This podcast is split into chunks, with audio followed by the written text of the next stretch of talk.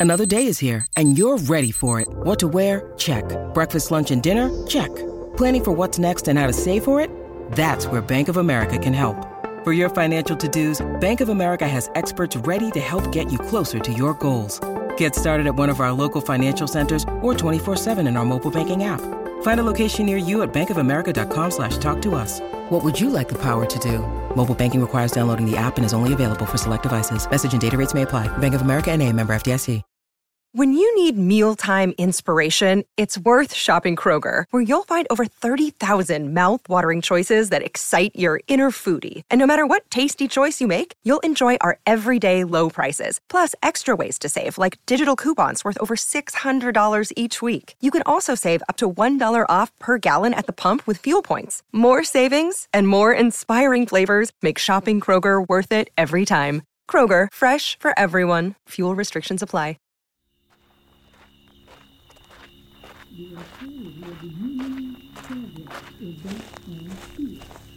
I was walking through a field in Wyoming at night, towards an illuminated tent as I first heard the voice of the second surviving citizen of Limetown booming through a small PA system.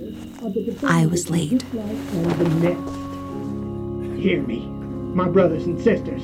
The divide between is insignificant. The divide is instant and its timing unknown. But on the other side of it lies our true selves, our true strength, our true mission. Yet the divide cripples us with fear.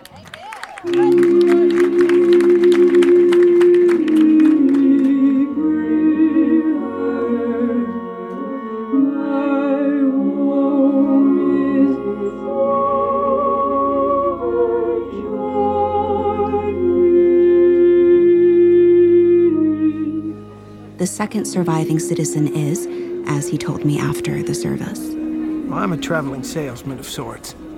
A salesman? That seems cynical. Well, let's just say I speak outside the purview of organized religions. Uh, The nomenclature can make people nervous, create false power dynamics that just get in the way. I'm pitching a different sort of gospel anyway. What sort is that? Well, the gospel of death.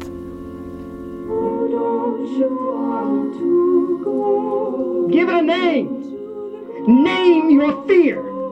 Identify it in the dark and invite it in for dinner. Ask about its mama. Strip it of all its mythology, of all its baggage, of all its noise, and see it for what it is a doorway.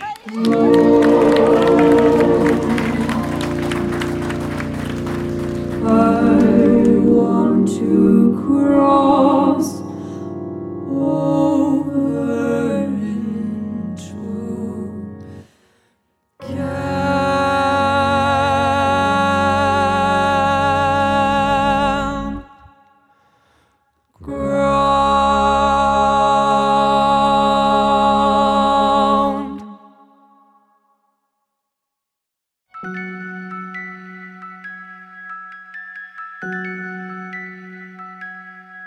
My name is Lia Haddock, and I'm an investigative reporter with APR.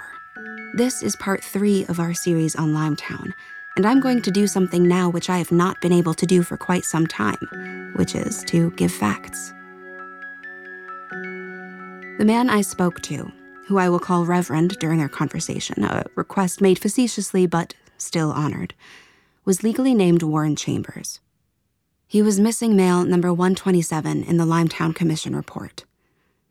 We met at his revival tent outside of Rawlins, Wyoming, one of many stops along his tour. It was a Wednesday. The reason I can tell you all of these explicit details is because, tragically, before we were able to release this episode, Reverend Warren Chambers was struck and killed by a drunk driver while walking home from the drugstore in town. He was 63 years old. There is no foul play suspected, and the driver is in police custody. It is irresponsible for me to speak any further on the nature of this event, but I do find the timing troubling and consistent with a looming threat hanging over this story. Warren Chambers was warm and kind. and he has helped us learn more. Please stay with us.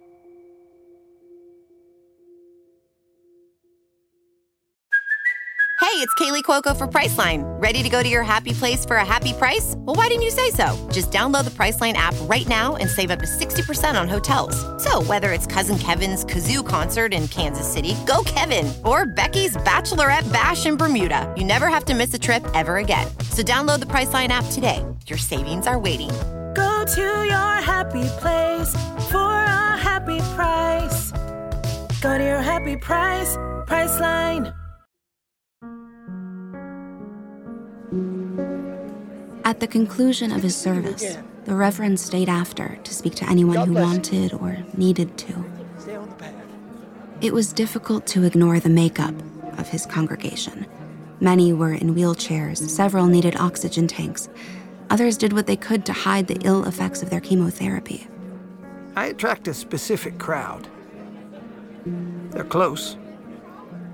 I see it. He spent the next hour or so meeting with everyone who stayed, making sure he was the last to leave the tent.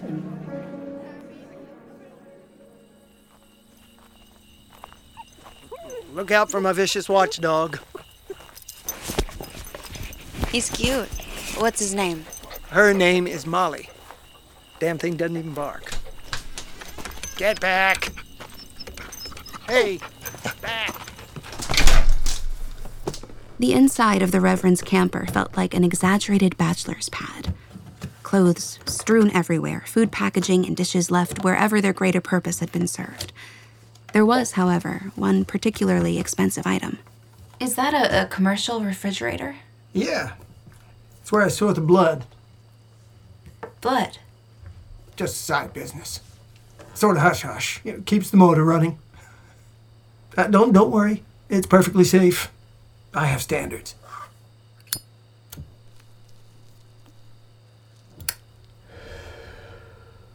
Some places are desperate for it, some are not.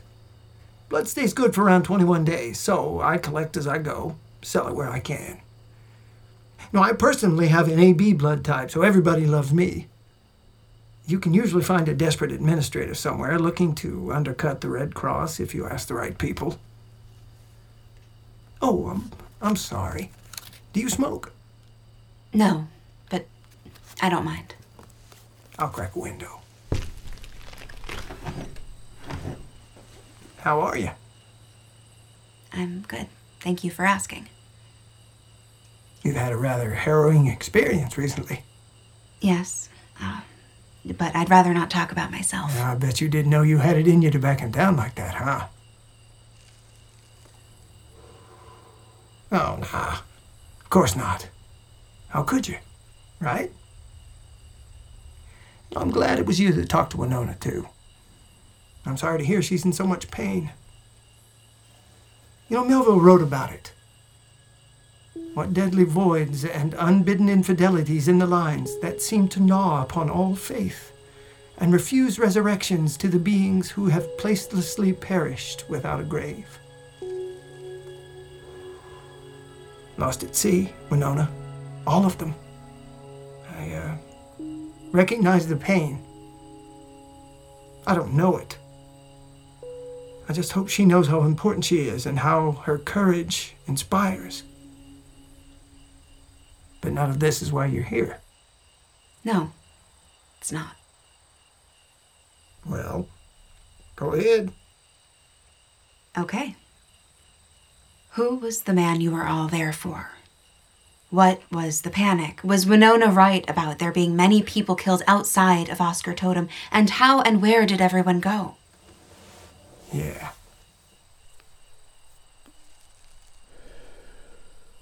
I didn't know the man. I knew of the man, or at least what people said about him. Well, I might have known him without knowing I known him, you know?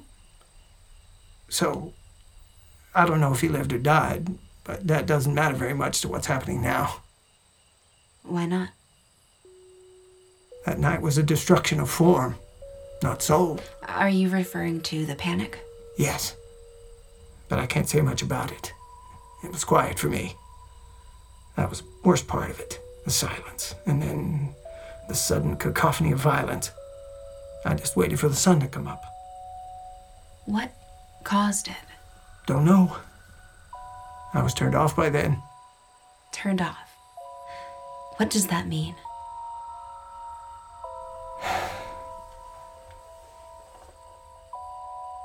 I don't know why I'm supposed to talk to you. Or what this all is, or why now, but I have a feeling this is all part of something bigger. You know what I mean? I'm not the first, I'm not the last. Limetown was purposefully constructed to keep everyone in the dark. Divisions of labor, physical proximity, gobbledygook project names, work shifts, NDAs. Okay. What I'm saying is, you'll get there when you get there. Wherever it is you're supposed to get. I know some things. I don't know other things. So, what was your role? Ah, roles. We all have a role. And it is so important to you, yada yada. Right. Pigs. Pigs. Yeah, that was my role. You. you cared for them?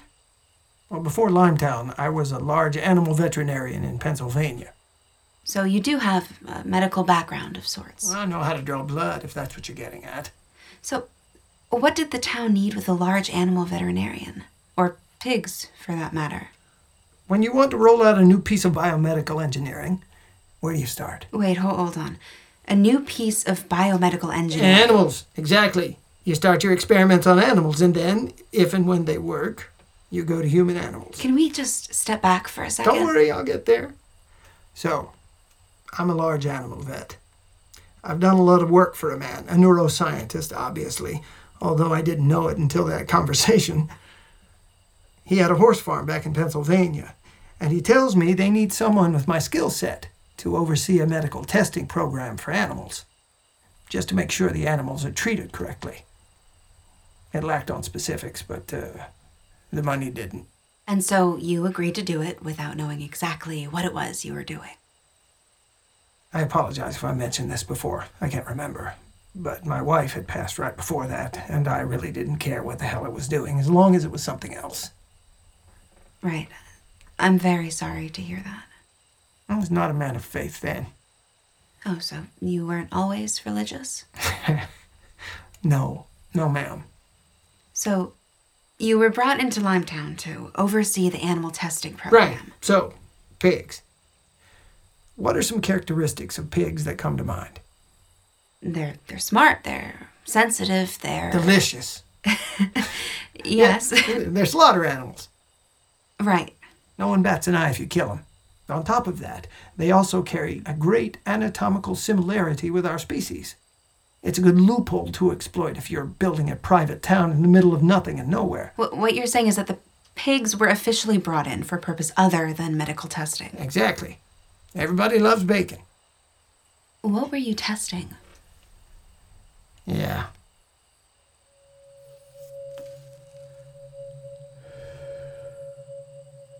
Winona talked about a man talking to her without talking to her, right? Right. The basic principle being the transfer of thoughts between others without verbal communication. Right. Right. You were trying to read the thoughts of pigs Yeah. through biomedical engineering. I can't speak to that in detail.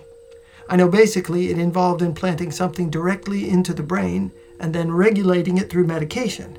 As to what or how that worked, So you were you were testing a product or, or a combination of products to communicate non-verbally with animals. right. Was that the purpose of Limetown? Well, that was my purpose in Limetown. Like I said before, we worked within our own little vacuum sealed universes.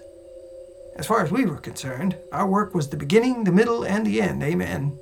We all have a role. And it's so important you don't know what the hell the left hand is doing. So so were you successful in communicating with the pigs? Not in the beginning. Not at all. The implant process was a difficult thing to perfect. We lost a lot of stock up front. And once that was sorted out and the dosage was assumed to be correct, it was time to move on to a human host. To listen. Right. the tree falling in the woods corollary. So, who was the human host? Well, it only made sense to use someone the animals were comfortable with.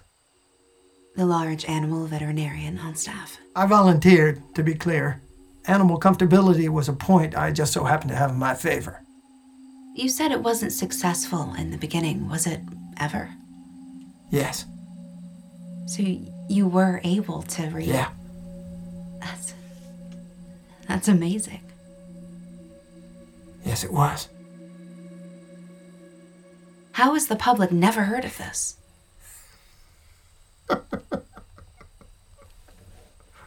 the public. Yeah. It just seems like something that would have leaked or otherwise. I don't mean to be condescending here, but I feel like you should know better than that by now. Okay. You're right. One of my members gave me some homemade muscadine moonshine.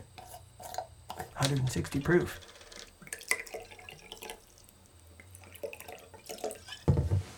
No, thank you. You sure?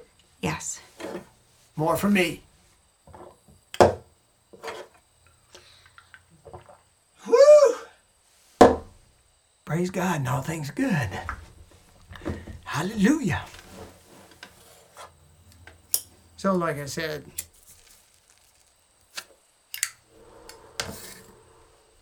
we lost a lot of stock in the beginning before figuring out the implanting procedure. And then from there, we had to tinker with the medication. The first iteration caused severe brain hemorrhaging in the subject, but we weren't sure if that was due to the subject's chemical makeup or if it was the product. After another series of tests, it was determined to be the product. So then it was refined and tested until we got the fifth iteration. That's when I was implanted. From there, it was just a matter of determining the dosages for me and the subject until there was contact. That was a brutish process. Pigs are finicky as hell. You can't work with them unless they trust you, and that just means talking to them, touching them, feeding them, letting them get comfortable on their own terms. You know, they fight like hell, but they don't like to be left by themselves. Also, and maybe most importantly, they don't speak, or not in any way that we could hope to translate, which is to say, there are a lot of factors working against us outside just the biotech bullshit. Right. How did you think you were going to communicate? What was hypothesized was that what could be relayed between subjects was raw emotional data. It's not exactly hard to tell if a pig is scared or happy, but this is more just a baseline to see if anything could work. How could you translate emotion? Well, the hardware could interpret emotional changes in the brain and translate them into simple, synthesized tones. Huh. And, and that worked? Not until Napoleon. Technically, he was LTS 54A, but I named him Napoleon after the pig villain in Animal Farm. I thought it was funny. You sure you don't want anything to drink? Yes, I'm sure. Napoleon had a really calm nature about him, so we used him to ease in any new stock brought in. He was very comfortable with me, so after a certain point along the way, it just made sense to involve him. First time I heard him, I heard calm. We knew the tones would work. Well, to be clear, that's what we had planned on working, if it did at all. What we didn't expect was the emotional transfer, which is just exactly what it sounds like. I heard calm, and then I felt a wave of calm come over me. Animals are very nuanced in their emotions, not like us. Whatever they feel, they feel purely and uh, persuasively. That worked in the other direction, too. When I heard calm, I got excited. And in turn, Napoleon got excited.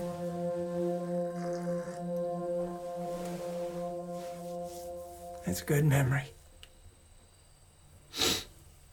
You know, at first, it only worked when I was in the facility. The hardware implant was still being worked on, so the distance was pretty limited. So every day coming to work was exciting. On my walk, I could feel him being nearer. And then we would be together. It was like meditation. Uh, he was mostly calm until he was hungry. and that's about as cranky as he got. But then you'd feed him, and all was well. I came to Limetown with a lot of baggage, but it was deep. It was deep. Sitting there in that room with that damn pig was therapy. Whatever I felt and brought into that room was like trying to stand against the ocean. Our brains are creative when it comes to building shadows and boogeymen and corners you can't see around. Napoleon had a simple, resolute clarity. There is food, there is shelter, there is companionship. And it can be okay if you just let it. Over a period of several weeks, inexplicably, I could feel him anywhere in town at the diner, at my house, the school. He was there. The medication didn't change, the dosage didn't change. But I could. He slept a lot, or was otherwise pretty thoughtless while we weren't together, which sounded a lot like white noise. Sometimes it would fluctuate, sometimes I would fluctuate, but we always leveled the other off. That pig knew me better than anyone in my life ever could. It was the most powerful sensation I have ever experienced. We shared a mind. But then there was the leak. We found out later it was all a big fuss over nothing, but I was reading a book, which Napoleon always seemed to enjoy Mother Night. In one of the other various departments squirreled in the facility doing God knows what, there was some kind of broken seal involving a gas they were unsure of. It fed into the ducts, which filtered right into the room Napoleon and I were sitting in. And he was an important asset. Alarms sounded. Lights started flashing. Men in hazmat suits busted in. They ripped us out of there, taking us to separate rooms for medical examination. It happened fast. Napoleon knew it was death. And the concentration of fear. I was overwhelmed to the point of not being able to breathe. His fear became my fear, and my fear became his fear, and over and over and over. It was a fear that shook the foundation of my sanity. It was a glimpse at the fleeting nature of life. How meaningless, how pointless, how it could be taken from you so quickly and without your consent.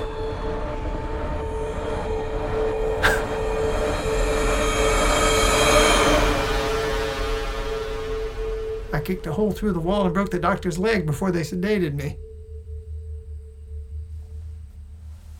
Napoleon was never the same after that. He could feel things other than fear, but there was always this undercurrent. He didn't trust reality anymore.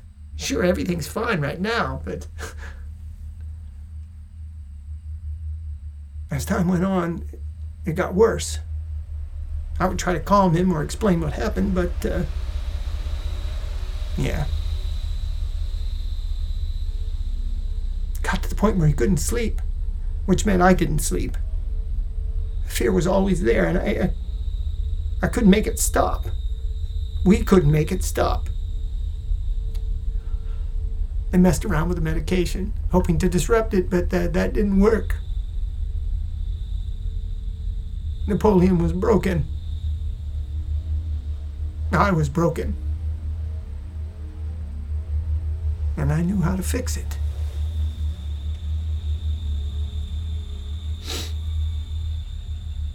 He knew I was coming. He was afraid at first. But by the time I got into the facility, he was calm. Almost as calm as before. Walked into his pen with my sledgehammer and. It was. serenity. I was angry and sad, crying. But he was warm, and he welcomed it. He stared me right in the eyes and didn't move.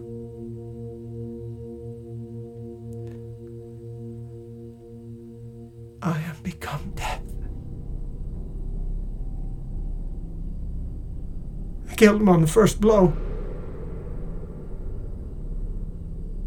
I had a glimpse of death. Void. Nothing forever and ever. And then it was quiet. I was alone in my mind for the first time in weeks.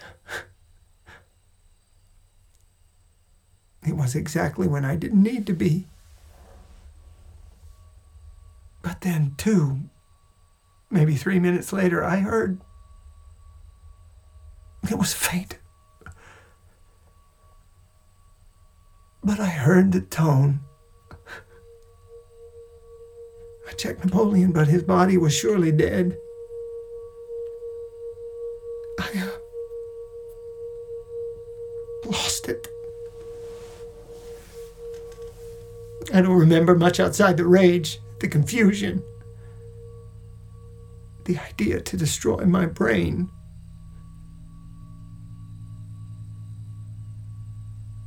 When I woke in the hospital, they had strapped me to the bed. That was fair. The tone was gone.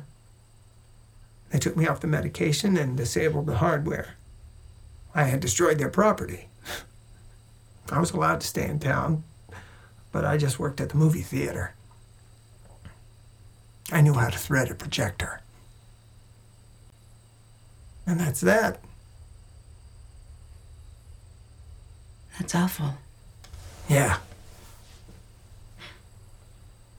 What do you think it was you heard after he was killed? My calling. The road to Damascus. Right.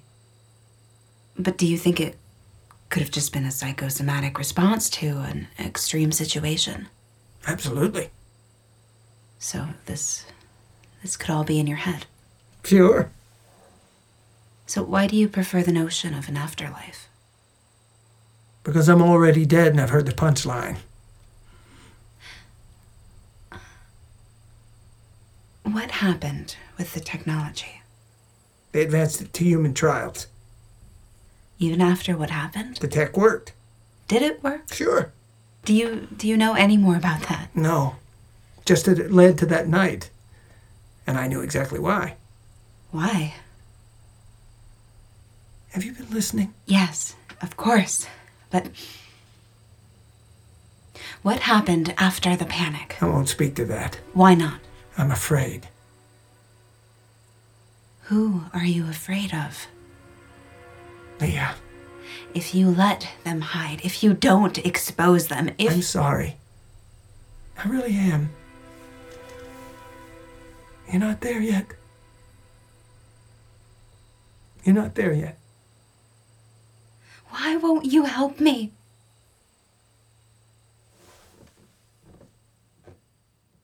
Then the Reverend stood up, grabbed either side of my face, and kissed my forehead. He didn't speak another word, but he didn't need to. He held my hand and walked me back to my rental car, making sure I found my way in the dark. I watched the night absorb his silhouette as I drove away. I pulled over into a small gas station a few miles down the road and and I cried. I can't explain why. Three days later, the Reverend Dr. Warren Chambers was dead. And beyond the sudden tragedy, there is a cold trail. I have no way of knowing where to go next.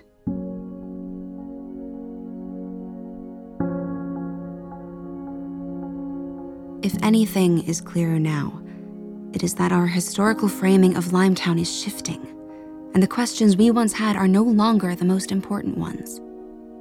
Outside, of course, of where everyone went and what happened to force them to leave. Everything else we're just scratching the surface of now. What went on there, what was actually being developed, what the larger implications of that are, is suddenly an issue for the present and not just an academic examination of the past. Communication without speech, according to Dr. Chambers, was the technological success of Limetown. But how successful was it? To what end? And maybe most significantly, but easiest to disregard in matters of science. Why? I need to know. We need to know. But without a lead of any kind, my only option is to go back the way I came. I reached out to everyone who had helped me along the way, re examined old leads, and even followed others we knew to be false. This is how I ended up calling Terry Hilkins, who, as you'll remember from our first episode, is a reporter from the Spartan Sentinel in Sparta, Tennessee, and someone who has been following this story since the beginning. However, it was not the call with Terry that ended up being significant. I should warn our listeners that what you're about to hear might be disturbing to a younger audience. I'm sorry, I don't have anything for you. But it's been amazing following this. It's been. Yeah. I am glad it's happening, but it is a lot. But you're the right person for it. I was sort of jealous at first, but I really don't think I'm cut out for this sort of thing. I'm just in the right place at the right time. I think you should give yourself more credit than that. I've gotten a lot of threats and calls from people for just walking you through the damn place. And it makes me just want to quit and move to the woods. Can't imagine what you're dealing with. I didn't mean for any of this to happen. Yeah, you did. I mean, you knew it was possible, right? We all did. Sorry, Terry. My mother is calling. Can you hold on for a second? Sure. Hey, Mom. Mom?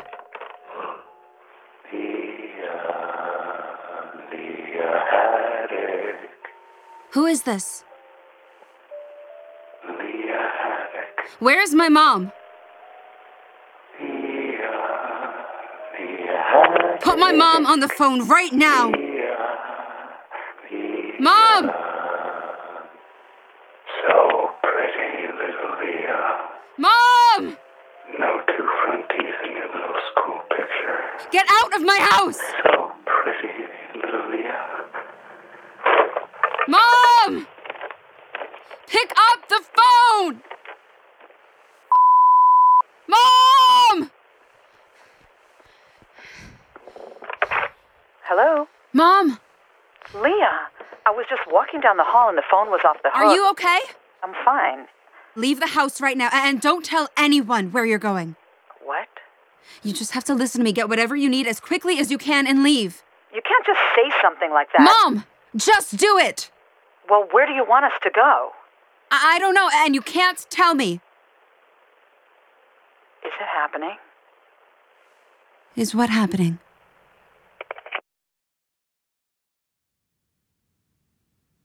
This is Lia again. I don't have the next step right now, but I know you're pushing back because I'm getting closer and you're afraid. I will find the next step. How dare you involve my family?